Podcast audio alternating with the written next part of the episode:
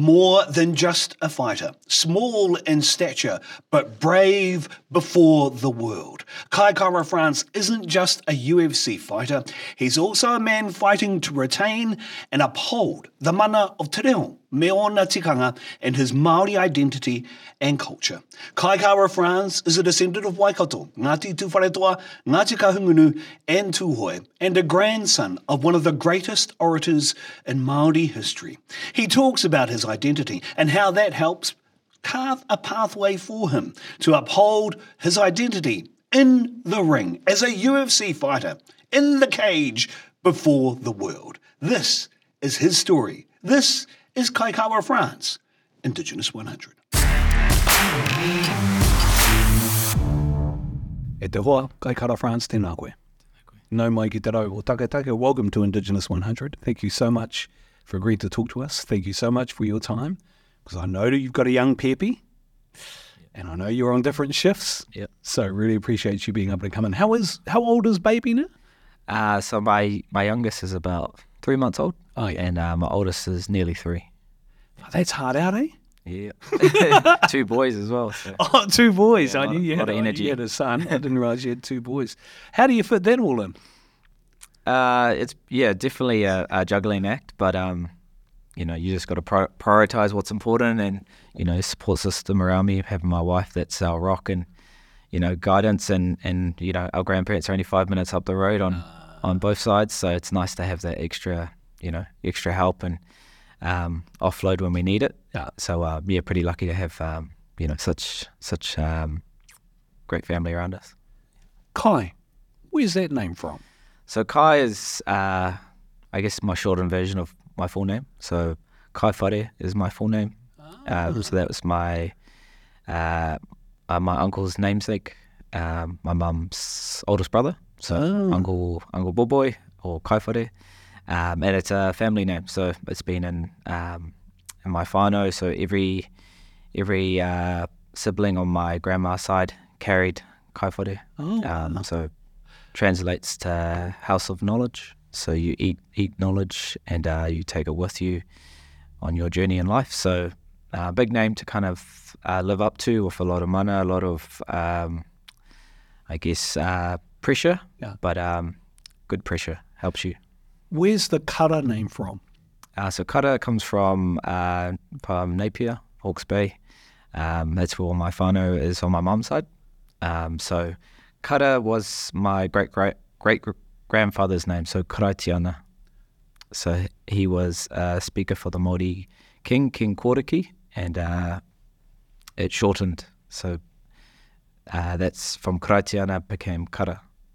Oh, so I knew um, we had a teacher at Te uh, who was a speaker for uh, Te Ariki Nui, Ai, Te Kau. His name was Te Kara. that's my grandfather. Oh, that's your grandfather. My grandfather, yes. Yep. Oh, wow. Yeah.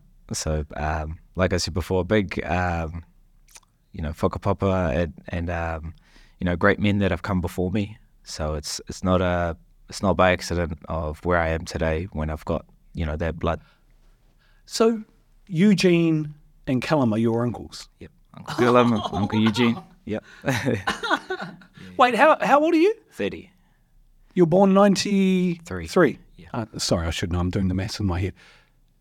I wonder if you were the baby that used to turn up at school when I was there. Maybe. I've been yeah. I would have been around a lot uh, with my uncles. Yeah. Far out. Far, it's a small world, eh? And then you start making all the connections. So, um, I hope you don't- don't mind me talking about your grandfather. Yeah. Because, um, what's the phrase? Uh, well, he was the man. Yeah. he was um, an amazing, well, you mentioned the word orator, um, the speaker, an amazing orator, um, and lots of charisma, uh, dressed impeccably. Yep. Um, there was him and an old fellow called Hohua Tutengaehe, both superlative orators of Te Reo Māori, uh, incomparable on the marae. And they were dressed to the nines. They always wore suits with a waistcoat, carried a pocket watch Yep. and a handkerchief in the pocket. And um, those are people I used to look up to when I was learning the reo. Yeah. And he used to teach us at Te He was our Māori teacher, Yeah. te reo teacher.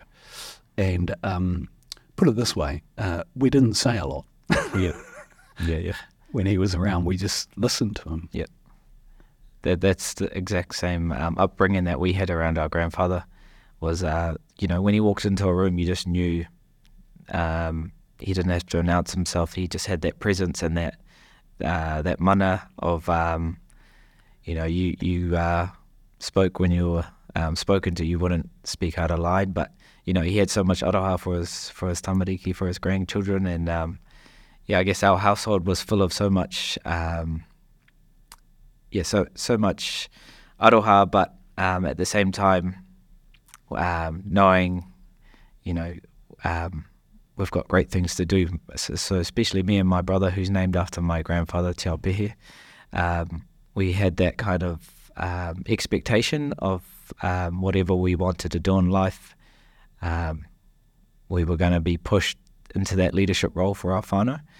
And, um, you know, my brother's a lawyer. Um, me on my path that I've, I've taken, um, yeah, it was kind of just put on us to I kind of lead from the front, and you know that that came from our upbringing, being around you know great men like our grandfather and and our our grandmother, and yeah, yeah I'm very thankful for that upbringing. You, you said expectation.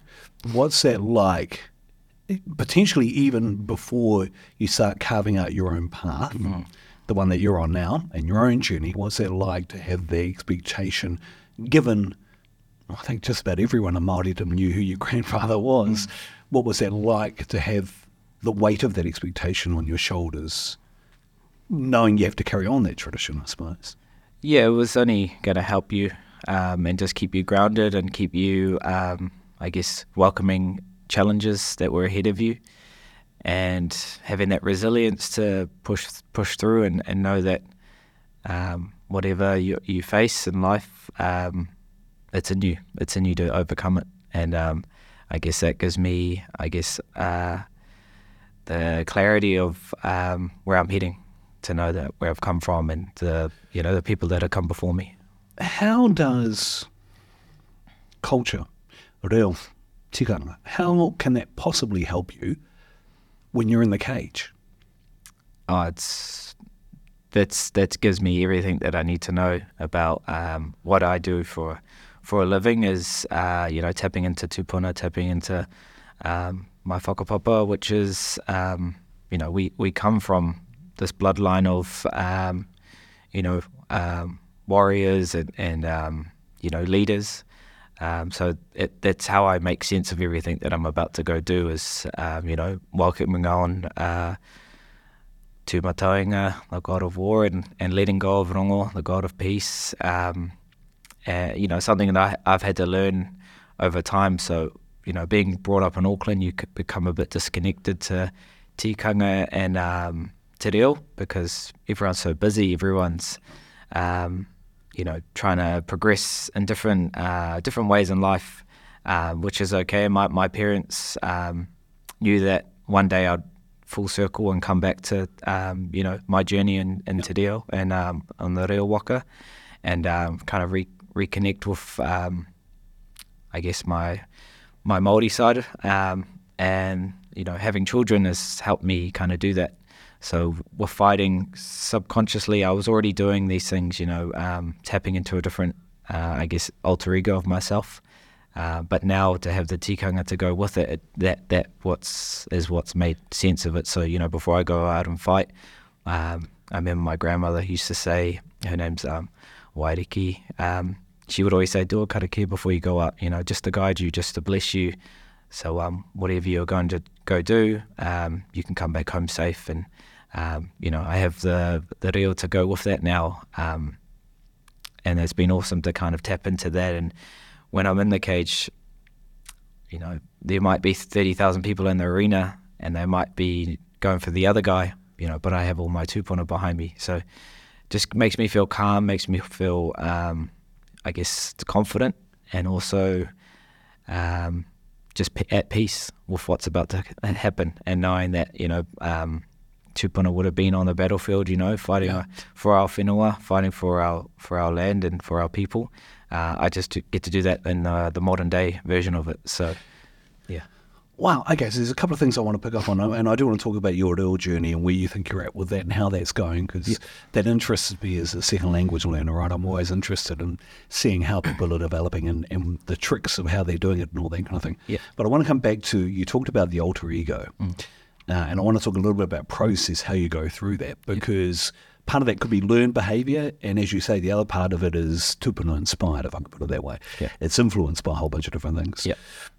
So when you're, say for example, um, your last fight, controversial as it was, Yeah. I read an article not long afterwards, I think it was, that 18 out of a panel of 20 experts, 18 of them said you won, uh, and most of us agree with them. Yeah. but um, let's just go back to the bit before you get to the arena. right?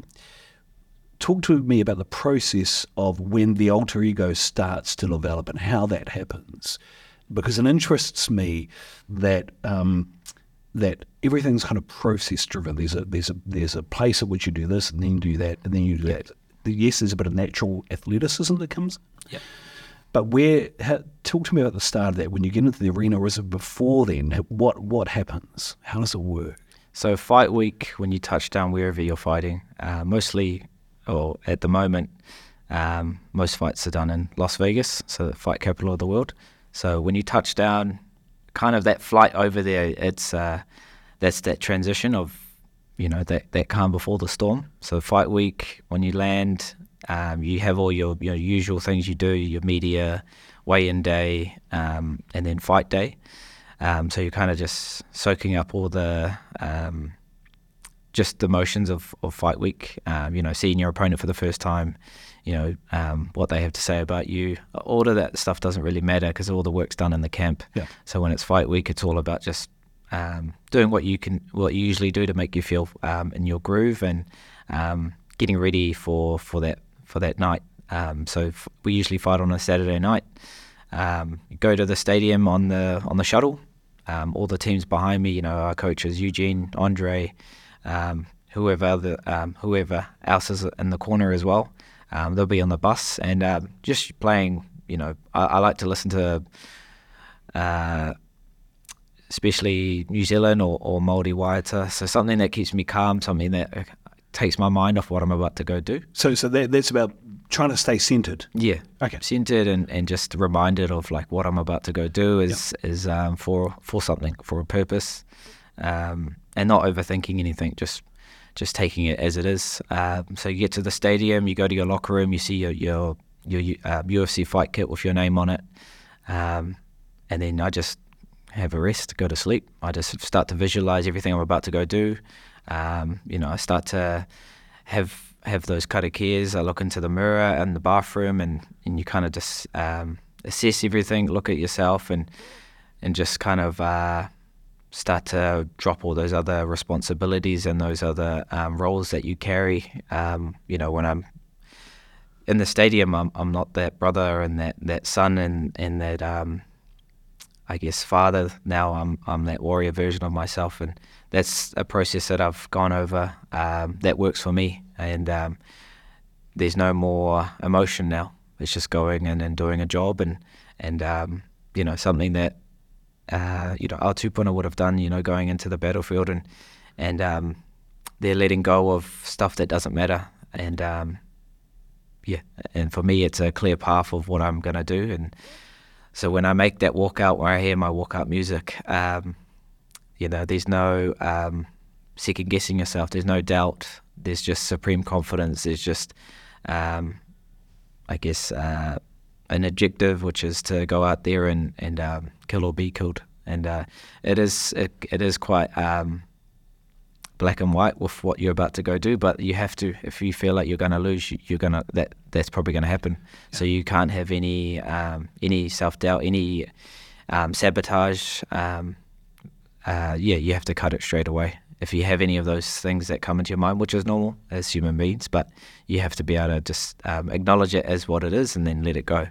So when you're in there, you're just seeing everything right in front of you, not looking about what you're going to do after the fight. um, what this means for you. If I beat this guy, I might fight for the world title. Well, that does that stuff doesn't uh, matter unless you go out there and do your job and and um, go get the win. Um, so yeah, you're so uh, dialed in, which is the word. Yeah.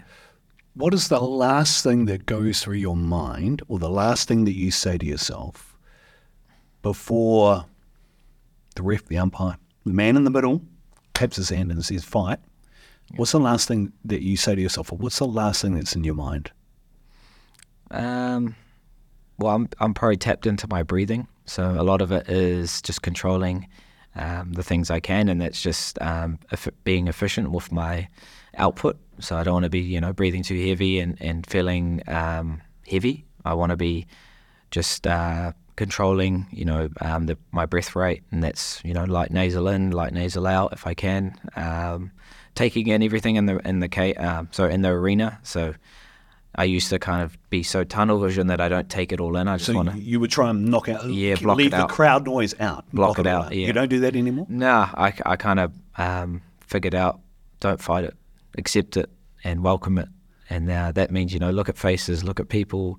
Um, it's not like a distraction. It's more just being aware of your um, surroundings, and um, that kind of helps you not build things up that, that more than it needs to be. Um, so in fighting, it's always going to be the same setup. Mm. So when you get into the cage, no matter how big of a platform or, or promotion you're fighting in, it's always the same: the cage, the ref, and your opponent. Um, so once you get past that, um, it's always the same. So when you're in there, you just feel at home. And you can you can hear Eugene yelling out to you. Yeah, very clear. So you have to have your ears. Um, you have to learn how to, I guess, channel um, voices and, and um, instructions that you need to. Um, and that's a skill in itself when, you know, people are screaming and so much is going on around you. But I don't worry about those noises. I just worry about the, you know, the extra eyes that you have um, to guide you. And, you know, having Eugene as a coach, um, very thankful to have that kind of um, mentorship and, and um, you know, guidance when I'm in there. So, you know, before we ever go out and fight, we have a, a do a prayer to kind of you know, guide us of what we're about to go do, and just remind us, you know, we've got teammates that aren't here anymore. They've yeah. passed on, and and uh, we're carrying on their legacy, and um, just kind of, it's bigger than you know my my for my own self. It's uh, you know the team that we uh, fight for, City yeah. Kickboxing, and um, yeah, it means a lot to us. And then obviously when we drape the New Zealand flag over our shoulders, um, just reaffirmed everything we're about, about to go do. And in between rounds, and sorry, sorry, I'm, I'm this is getting it's really technical and, fo- and, focusing on fighting. Yeah. But um, you know, one of the things about doing these kind of corridor with people like you is that um, when I hear you talking about breathing, because that's something that people need to kind of learn, and mm. uh, everyone thinks, oh, well, I know how to breathe, but in actual fact, breathing is really important, even yeah. when you're doing gigs like this. Yeah, you know, 100%. breathing when you're speaking and all that kind of stuff, right? Completely different situation, I know, but um, so, so in between rounds, I know, and, and you're talking with the coach and stuff, but what, what are you saying to yourself, even though you, you will be listening to Eugene? Mm.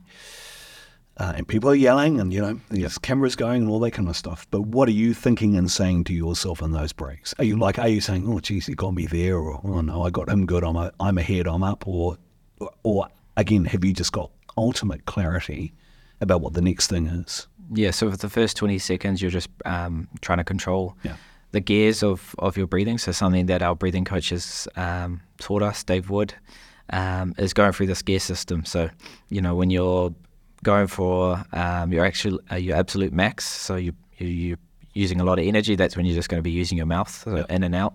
Um, but then you want to try work back down those gears. So eventually, um, in your nose, out your mouth, and, and then ho- hopefully you can get back to just nasal in, nasal out. So I'm just trying to um, tell myself to don't do anything but focus on the breathing. So first 20 seconds, I'm not listening to any information that's coming in from Eugene. I'm just trying to kind of uh, recenter myself. Usually it takes 20 to 30 seconds, and then I'm I'm sweet, and then I start to listen to what I need to be do, uh, yeah. doing. So, you know, anything that's happened in that round, let it go. Doesn't matter. Um, what you're about to go do, that's what you want to be focusing on. So he'll say like, we we got that round. Um, so we want to keep doing more of that, or okay, you lost that round. We need to change something. We need to adapt, and, and that's fighting who can adapt um, the best. Yep. So on the on paper, it might be you know undefeated, uh, world t- world champion, all this accolades, but when you're in the cage, none of that matters. It's it's what what's in front of you, who can adapt, who can um, not overestimate their opponent, and who can come, I guess, best, best prepared on that day. So for for us, you've got to be good at just adapting on the fly.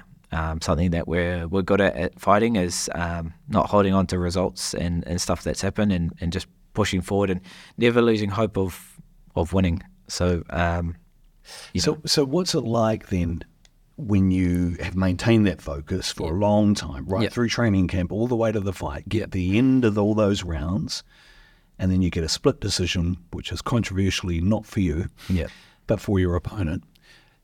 How do you deal with that? Because you know you've done everything you can, mm-hmm. and according to the crowd and according to all of us, yeah. you've won a fight, and you probably in your own mind think and know that you've won a fight. And yep. when it goes against you, what's that like? Yeah, it is. It is definitely tough um, when you put so much into this. And uh, you know, this is my career. This is how I make a living for my family. This yeah. is you know how I support them. And um, you know, losses do stick with you for a long time, just because there's so much on the line. You know, your rankings, obviously financially, um, losing money. But um, you know, I haven't lost. This is my first time losing, so you know, I know how to deal with it. I know I'm fighting the best guys in the world. And, um, you know, everyone else that saw that fight knew that I'd won. So I just take it for what it is. I know it doesn't, um, I guess, reflect um, my performance or, or where I'm at. It just shows that, you know, I, I've got to, I guess, put more energy into, I guess, finishing fights rather than um, letting letting this go to the, the judges and, and um, kind of letting that, letting it uh, that decision in their hands. So for me, it's just focus on the next thing and stay positive. Um, you know, I don't dwell on things. I just move on and move forward. And um, yeah, I, a lot of the um, something that's reaffirmed my performance is I've been getting called out every fight, every UFC fight night. Um, and they're not calling out the guy that won; they're calling out the guy that lost. So it just shows that um, they th- even thought I won as well. Yeah, um, I was going to bring that up. For the, thank you for raising that because I wasn't sure how I was going to do that diplomatically. um, um, why do you do it? Because there's, I mean, uh, we've interviewed Eugene Bareman for this. Yeah. Um, and he talked about a situation in his life mm. which actually had a really profound effect on him, yeah. losing a fighter, yeah. and the way in which he coaches. Mm. Um, and he talked about the fact that um, the main thing for him is a, finding a way to help protect his fighters that ultimately leads to results. Yeah. But for him, it's about protecting fighters. Mm. For you, as a fighter, why do it when you know that sometimes, ultimately, the result doesn't end up being in your hands no matter what you do? Mm. So why do it? Um, you know, this is all I've ever known since I was 10 years old. This is my dream to be in the UFC and and to do this as a career. And, and um, I guess it's something that's um, I fell into. Um, wasn't my sport growing up. Soccer was my main sport since I was four to about 20. That was what I played. Uh, that that was my inspira- uh, aspirations was to be an all white and play in the New Zealand soccer team. But um, I knew at an early age that wasn't going to happen because if you weren't in those um, elite academies, yeah, and... academies and, and developing squads at you know 14, 15, then you're you're just a number pretty much. Yeah, because you went to Albert Grammar for soccer. Yeah, really, really good football academy. Yeah, yeah. Kevin so, Fallon and all that kind yeah, of stuff. so Kevin Fallon was our our coach, and yeah. um, you know a lot of guys that I grew up with went on to become you know New Zealand um, um, soccer players, and you know have gone overseas and um, you know, done really well in their careers. Um, but yeah, I, I, guess at one point in high school, I realised that I was kind of over team sports. I was over um, relying on other other people, and um, I wanted to do something where it's all on you, pretty much. Uh, obviously, you have the team to prepare for for fighting, but uh, when you're in the cage or in the ring, it, it's it's pretty much um, what you put in is what you're going to get out get out of it. So um, I love that about fighting. I remember having my first fight when I was about 15. Uh, I lost. Um, my family was all there, and um, just to get in the ring, just those mental battles you have to overcome and block out. Um, that's what I loved about it. So it wasn't about the winning or losing for me. It was about um, overcoming your fears and um, you know putting all that training into into live play and I knew that I was going to chase this. Because you said a career. Yep. Um, for many of us, the shelf life of a UFC fighter is actually really short. Um, and it's something that most of us would think doesn't lead to a lifetime career. I mean, you know, you open a gym and you and you train. Um, once you finish fighting, you can train people and all that kind of stuff. But it, it doesn't lend itself ordinarily to most of us. Yeah. Um, you know, um, um, unhardy and not really brave people like myself who would never get in a ring, let alone a cage, would think that, that that's not the most um, career enhancing move Yeah. to get into UFC. Yeah. Yeah, well, so all my siblings went to university. You know, my, my, my dad's a lawyer, my brother's a lawyer, my other brother's a journalist. So um, I was the kind of, um, I guess, black sheep in the family that it wasn't for me going down that university path. And, um, you know, that was quite hard to tell my parents that I wanted to drop out of um, uni. And, and um, I was doing a Bachelor in Arts. At Unitec, eh? Uh, I was at Auckland Uni Oh, first, Auckland Uni, and then I dropped out, and then I did um, Bachelor of Sport at Unitec. So something that um, more catered towards doing sport, uh, but I, uh, um, again, my head wasn't in it. I just wanted to train. I just wanted to fight. And I just wanted to focus on um, getting better for for fighting. So, um, yeah, I, I told my parents that I'm going to drop out, and um, at that time, there were these um, scholarships advertised in Thailand, where um, they were offering uh, five guys to be a part of the fight team. You know, free accommodation, food, um, all the training gear, and just all the means to kind of further your career. Um, and uh, I just told my parents I was going to book a one-way ticket and chase it and go for it. Um, ended up getting picked up and, and was based over in Thailand for about four years. Um, best thing to ever do was, you know, get out of my comfort zone and, um, you know, being shy and, and quite um, timid and, and um, figuring out who I was as a person. Traveling and going overseas definitely helped me um, figure that out um, because I didn't know anyone over there. I just had to um, you know, learn learn as I went, and um, for experiences, um, you know, meeting um, a lot of people, heaps of training um, partners and coaches, and uh, traveling around around Asia, uh, fighting every month pretty much. I was, I was boxing, kickboxing, and fighting MMA, um, pretty much yeah every month. And and um, when you're all in like that, uh, with no, I guess, uh, plan B, uh, you figure out if this is for you or not. So that was a big, uh, I guess, realization that if I want to do this, I have to be 100% um, committed to it. And uh, I just stuck at it. I just keep turning up.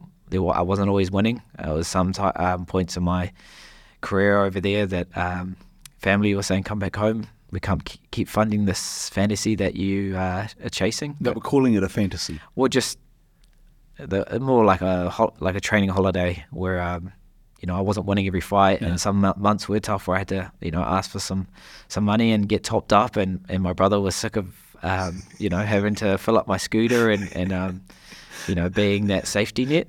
Um, but you know I'm so thankful that I had that support, Yeah. and um, I uh, you know I found a way to figure it out, and then uh, after four years being in Thailand, um, I guess I got a bit too comfortable, where um, you know you you you just some uh, live in this life where you need a head coach to tell you what you need to hear, not what you want to hear, and uh, that's when I made the move back home to Auckland and, and started training under Eugene because I was learning so much off him, and um, I knew that that's where I needed to be. So awesome to be back home to you know not sacrifice friends and family and be away.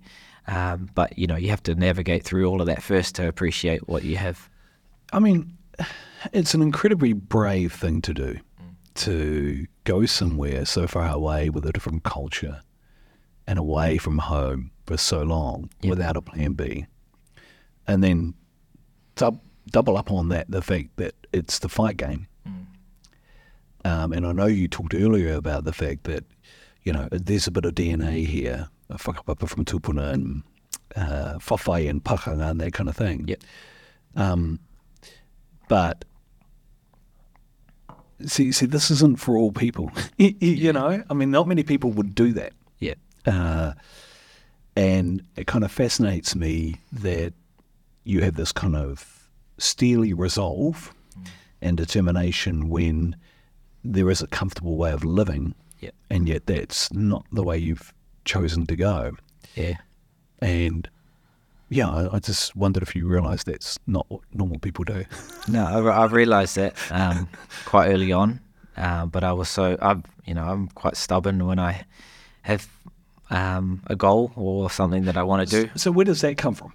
Uh, definitely my upbringing. Oh, yeah. um, just you know, all of my siblings and my you know my family, my my dad and my mum. You know, I'm not the tallest person. I'm not gifted. You know, with this, um, you know, freakish physique where I can you know pick up a ball and go do a slam dunk or, or play rugby and run it you know run it straight to everyone and hurt everyone. Your grandfather was a big guy. yeah, yeah, Uh, and, and Eugene and Callum were quite tall. Yep. Um, and uh, which is why when you said that was your grandfather, I was going, gee, he's quite a big fella. Yeah.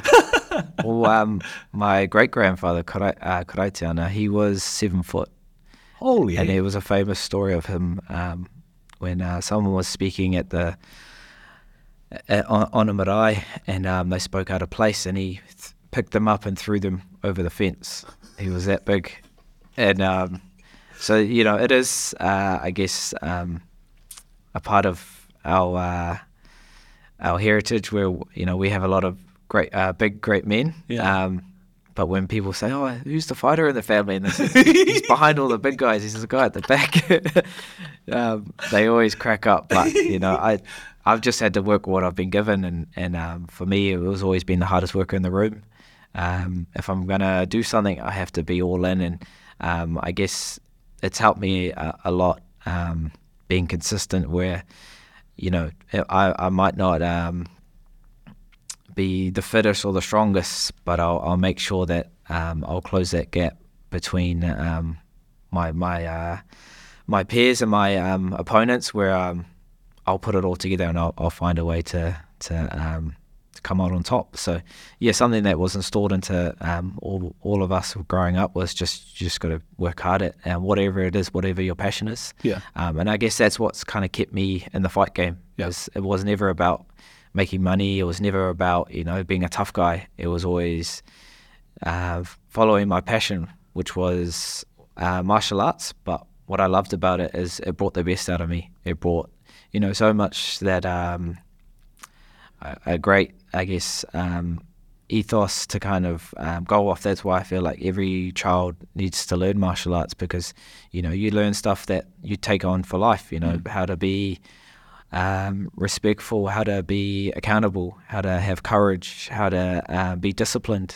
how to uh, be accountable um, and loyal. So many things that um, you need to learn as a as a young man. You know, transi- transitioning from a boy to a man, and um, you know, for me, it wasn't about um, self defense or anything. It was uh, something that you carry for yourself, that Yeah. inner confidence that you know that you can, I guess, hold your own and, and take on um, any challenge um, and be, be able to problem solve and you know so many things that you learn on the mats. You learn through failure. You learn through uh, through um, you know when things don't work out.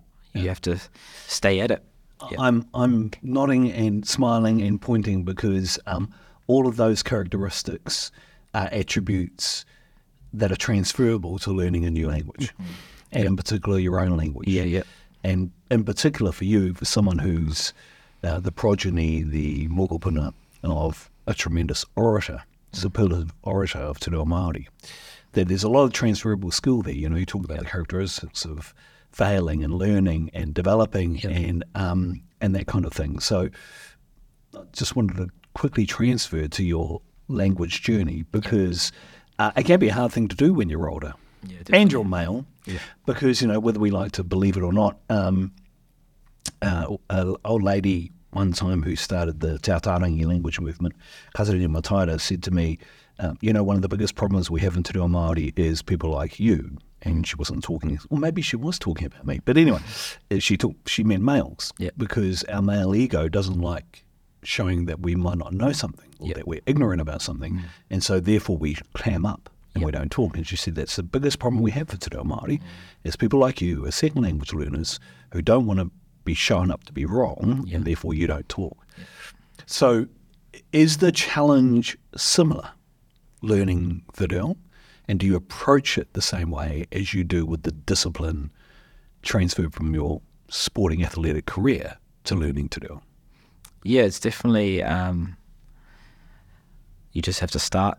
Whatever you know, whatever you don't know, you have to. Um, you can't let that, I guess, um, put you off from starting. You just have to go in with, uh, yeah, open arms. Um, you know, if there's mamae about, you know, upbringing and, and being disconnected and not feeling worthy or, or um, not feeling that uh, you have the right to learn, um, you have to put that to the side. Um, and yeah, just it's just like fighting. If you don't use it, you lose it, right? And um, for me, uh, when I you know get into a groove where I do it every week, I have to keep doing it. Otherwise, um, I'm just gonna say, oh, um, I'll get back to it, and you never do, you know. Um, but one thing that helped me kind of dive deeper was when my son started going to kohanga, kohanga reo, and you know he's on his reo journey, so I need to you know walk that path with him. Um, so it was just time, time in my life where um, I was putting things in perspective and, and where I wanted to be and who I want to be. Um, and a lot of that was, you know, um, I guess not patching things up with being busy, um, especially when you got children. You have to, um, you have a lot of downtime where you can, um, I guess, f- fill that with something that's um, important to you. And um, for me, I always knew that I'd come back to, to Reo and um, come back on that journey. Um, so yeah, I've been lucky enough to uh, be a part of a group that um, kind of helped me on that journey, and that was through um, through Api NTL, who uh, started their uh, um, Zoom classes for especially athletes that um, you know have busy lives and and um, want to get into that space, but they feel like they um, you don't don't have enough, I guess, time to commit.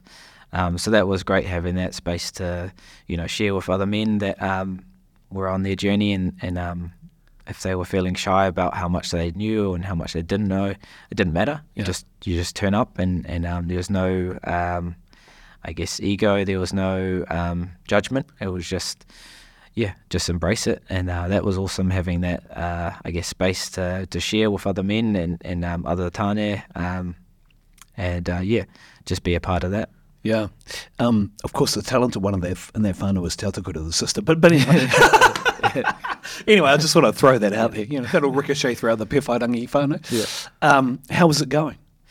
Uh, so it's one of one of these things where I've actually been quite busy with, um, you know, like you said before, the fight game is pretty unforgiving. I've I've had a concussion that um, I've had for the last what 12, 13 weeks, so I've been nursing. Yeah, because you, you were meant to find in, I think, September. Yeah, I, was, I was supposed to fight in Sydney and, Yeah. and a big UFC card, and I had to pull out. So, you know, it's um, it's another thing that's given me perspective. It's um, you know, fighting is it's my career, it's my job, but it's it's not my identity. For me, my identity is me being Maori, and that's always helped me kind of make sense of my path. Um, so I know, you know, I've got at least another five years left in me um, to pursue fighting. Um, but when that day comes where I want to hang up the gloves and, and venture off into something else, um, it's not going to be a shock. It's not going to be um, where I have this midlife crisis where I don't know who I am anymore. Um, it's a big, um, so I guess, um, grounding uh, savior that I've I've had that realization early on. Um, so you know, I do other things outside of fighting, which is which is awesome. You know, I, I um, do a lot of guest speaking, uh, especially at schools and for mental health. I do a lot of uh, I do commentating, so analysts for fighting. I have my own clothing line, which is awesome. Um, you know, being in that space, being a, um, in something different to fighting, um, and then also being a, a wrestling coach for the New Zealand Warriors. So helping them out in their career, you know, adding value to their kaupapa and, and Awesome. um, transferring what I've learned on the on the mats and martial arts to the, the rugby field. Oh, so so so you're the reason. well, I knew there must have been a secret secret point of success, and now I know what it is. I wouldn't say I'm the reason, but definitely helped You, in you some can take way. it, bro. It's all good. it's all good.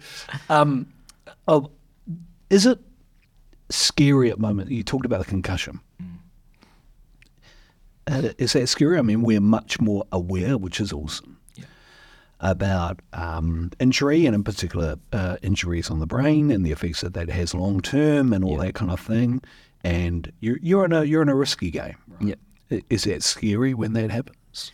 Um, you definitely have, you know, when when my injury did happen, it was my first concussion of my whole career, 13 years of fighting. So pretty lucky, uh, knock on wood, of of um, how less damage I've been able to take. Um, but yeah, this sport's very unforgiving. You know, this could, um, you know, stop your career. And I, you know, I did have a, a week of, um, you know, thinking, is this is this my time? Is do I want to hang up the gloves? Do I want to stop fighting? You you know, something that's just natural of, um, just being kind of overwhelmed with what's going on, and it's probably from the concussion as well. Where you, you can't regulate your emotions as as well as you usually could. You're just very um, irritable. Um, all my symptoms, you know, I was nauseous. I was um, had headaches. It felt like I was hungover.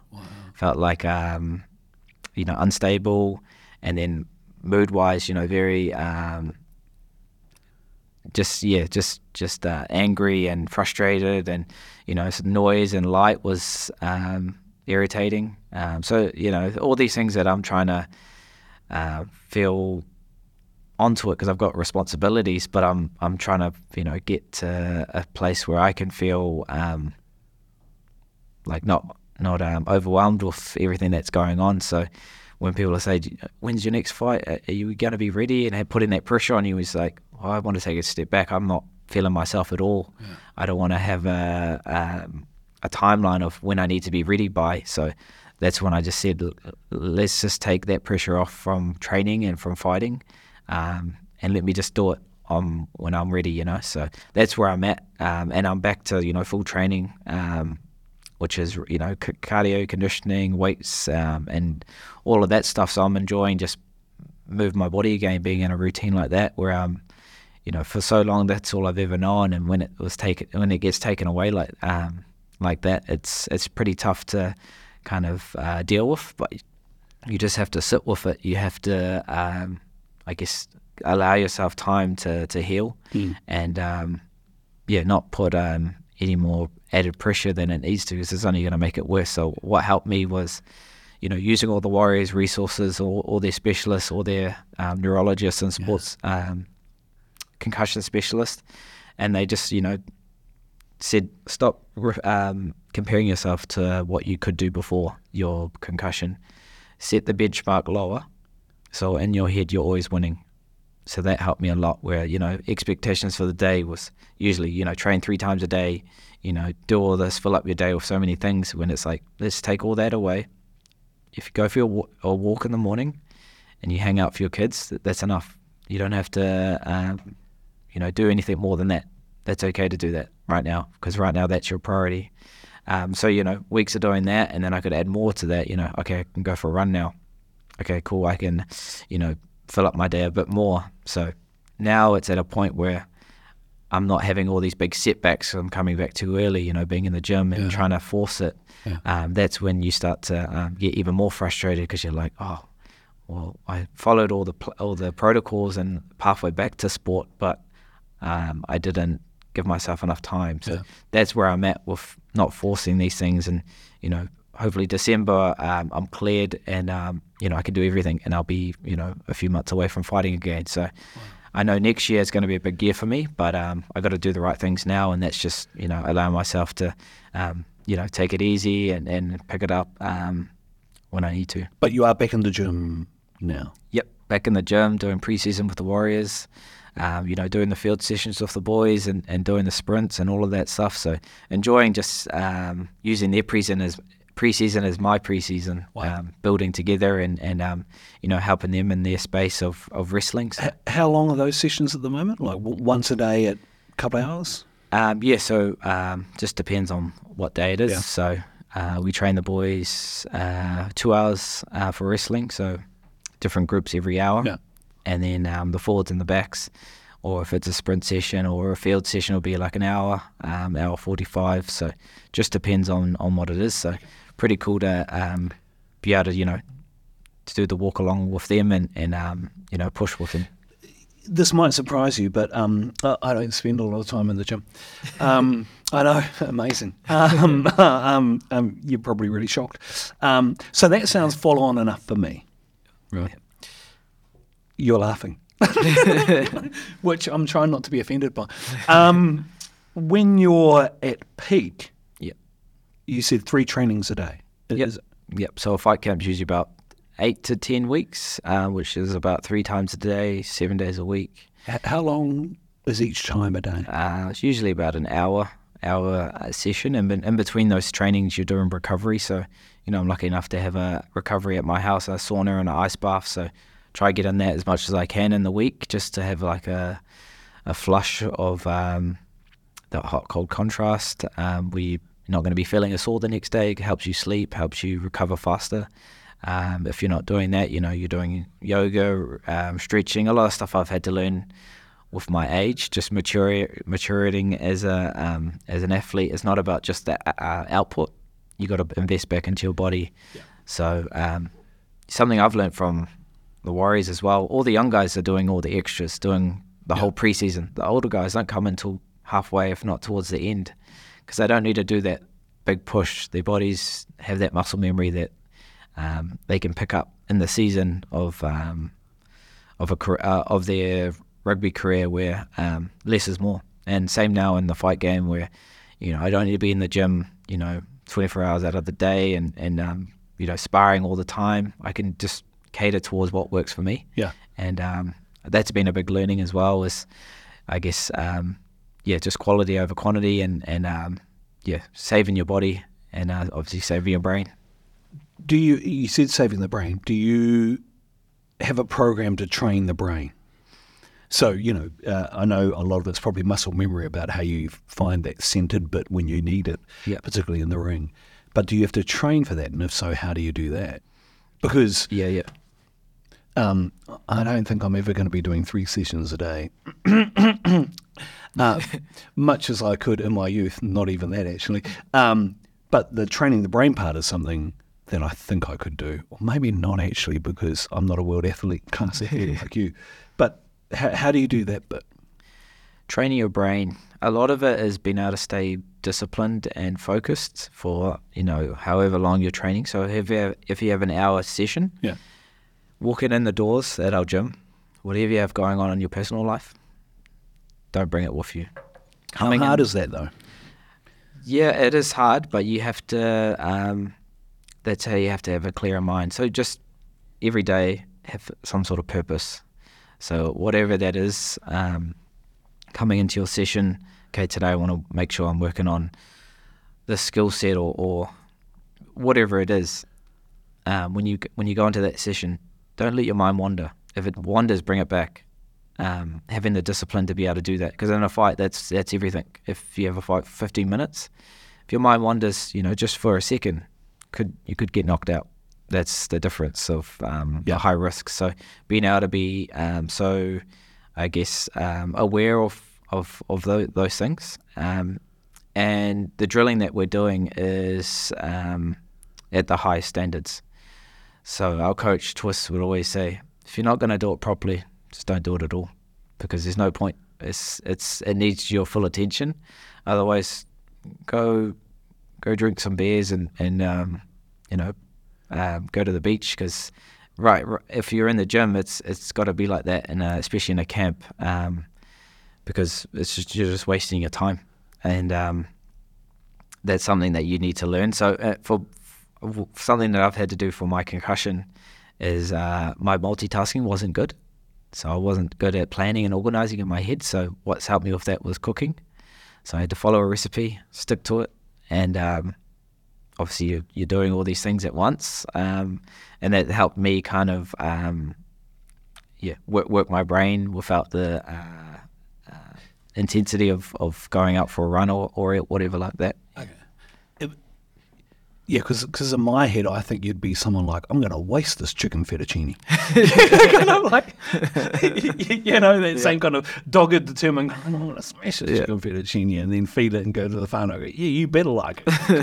it's got, but it's not, it's, it's trying to maintain different levels at different times, right? Yeah, yeah, yeah, yeah. And um, just just being um, being able to just follow through the whole thing. Yeah. So if you know things aren't working out in the kitchen and you're starting to burn things, you know, don't let it stop you from finishing it. Just just figure out a way. Um, so that that's been awesome to, um, as a as a way to do things. Um, but yeah, that's when I've been obviously nursing this concussion. You know, before that, you know, reading was a was a big thing for me. You know, reading about um, you know other leaders, other sportsmen, and and their challenges that they've had to go through um, through their careers. You know, reading Sonny Sonny Bill Williams, something someone I looked up to. Um, you know, that, that's a friend sent me his book. Went to Mount Albert Grammar as well. So something that he he did um, was you know crossover to all these different um, codes. You know, rugby league, rugby, boxing.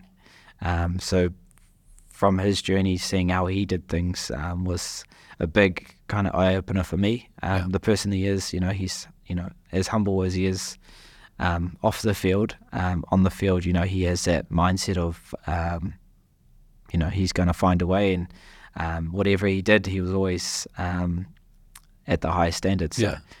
uh, he talked about it as, as being an All Black. Um, when you get given that jersey, you want to leave it better than how you found it, and uh, you're you're a caretaker of the jersey. So the time that you have it, um, you give it everything, and then you pass it on to the next person.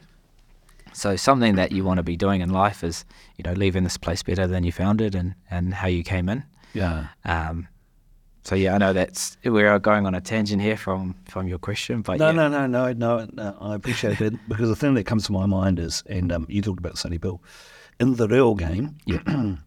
uh, when we were at TOZ, we get asked to get up and do the whaikōrero, and you can imagine sitting on the paepae Yep. on the taumata with your grandfather, Yep.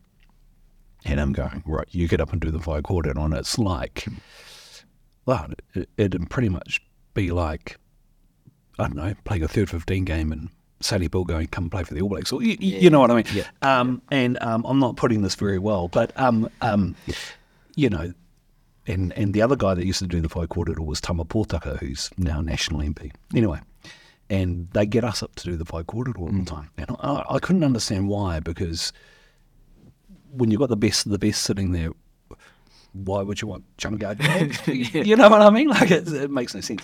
Um, but I, but I get the point because in a funny and weird kind of way, if you're not putting those lessons that you've seen from the exemplars in action, Yep. and you have the benefit of them being right beside you when you do it. And this always happened. We'd sit down and we'd kind of review what we did, uh, and invariably get things wrong. But when you've got the master sitting there on your shoulder telling you how to do it, it's it's a really powerful thing. And I still, and it's never going to happen.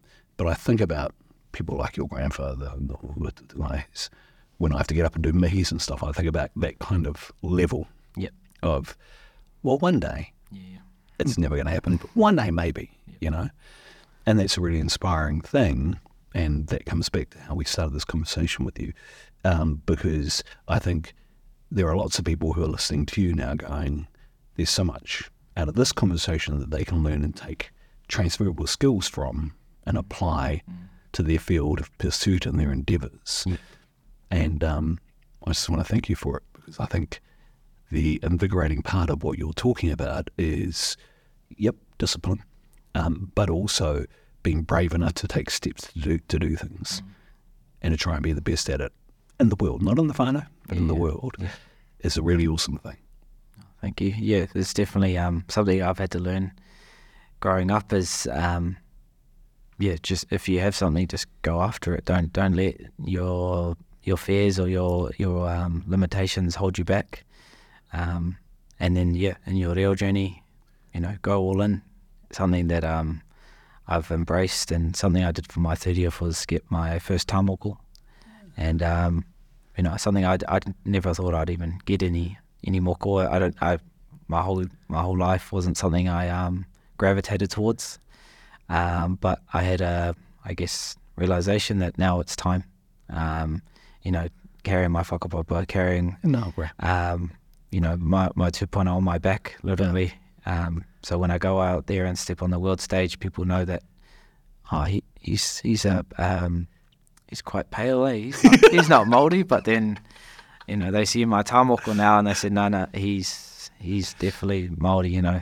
Um, so yeah, it's just the way I wanted to um, show, you know, um, homage to my culture, to to um, my people, and and know that I carry them everywhere I go. Um, and yeah, for um, people that are, I guess, looking up to me to, um, guess, help them on their journey. Um, you know, I, I started in a place where no one else believed in me but myself. Everyone thought, you know, he's he's too small, or he's he's um, he's not going to make it, or whatever. You know, he's not he's not um, as smart as you know the rest of his family and stuff like that. But you know, I just stuck at it and um, trusted in the process, and um, yeah, just keep turning up for yourself. Um, I think your grandfather would be pretty proud. He used to do this thing. He, we we go to these manu kōrero competitions. Yeah. He would never clap. He'd have his tuatoa and he'd just Yeah. like this. And he'd never clap. I reckon he's doing a bit of that. You. Uh, nā reira, e hoa, kai, tēnei ka mihi atu ki a koe. Tēnā koe.